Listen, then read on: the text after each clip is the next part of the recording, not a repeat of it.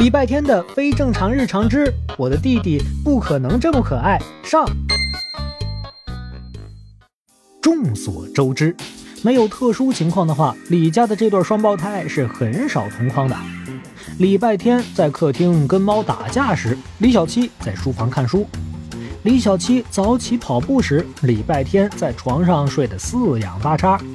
就连上下学，他俩都是各走各的。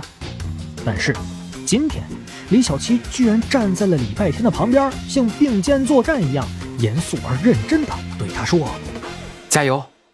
啊，哦，加油，加油，嗯，我会努力，加油啊！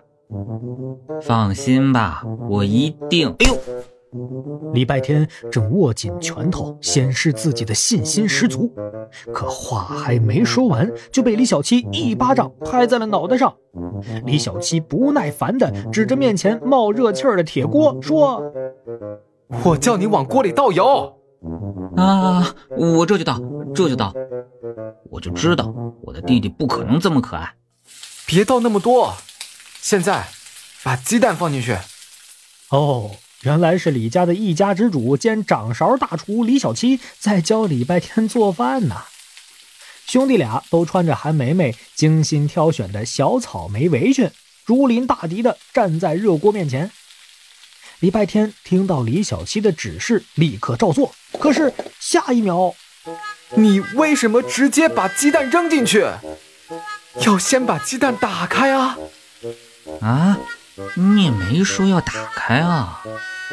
我作证，你确实没说。然而李小七听不懂胖大星的话，所以这个作证毫无用处。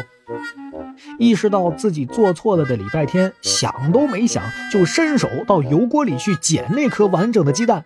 李小七吓了一跳，赶紧把礼拜天推开，自己接过热锅，熟练地端到水池里处理起来。嗯，我记住了，再来一次。你说清楚嘛，我这次肯定不会错了。这是我没说清楚吗？鸡蛋下锅之前要先打开，这是常识吧？只怕连郝家家家的猪都知道，如果脑子可以出售的话，你的脑子一定值三个亿，最高价。因为我的脑子很聪明吗？因为你的脑子从来没用过，崭新的。正常人的脑子都是二手货。如果礼拜天有尾巴的话，此刻他尾巴都会耷拉下来了，整个人瞬间丧失了活力。胖大星不满地说。喂，臭小子，说话别这么毒啊！他只不过是笨了，你一点都不笨，很多事情你都能处理得很好。上次的话剧排练也是你帮大家解决了问题，所以，如果你做不好某件事情，唯一的理由就是你不想做。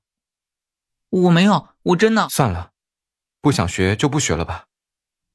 李小七说完，脱下围裙，转身走到门口，拿了钥匙出门了。礼拜天望着空荡荡的门口，脑袋也耷拉了下来。这下更像一只被抛弃的小狗了。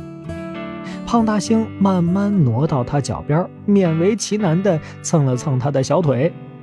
不会做饭就不做饭，大不了我的猫粮分你一半。只要我活着，绝对不让你饿死。礼拜天还是没说话，一旁倒是有别的东西说话了。做饭而已，怕什么？我们教你。就是，没有人比我们更懂做饭。快过来！原来是锅盖和锅铲，他们确实是身经百战啊！